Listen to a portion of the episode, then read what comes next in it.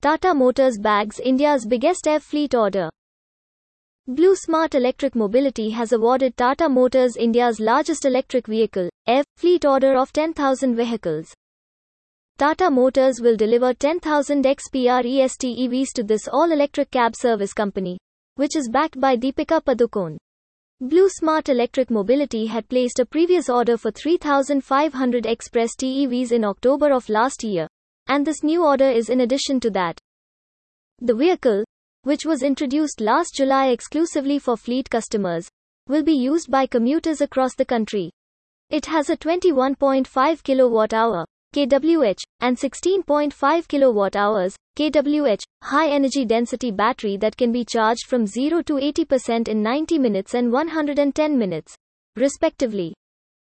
Our EV fleet offers an optimal battery size along with a captive fast charging solution and has already set benchmarks in its category.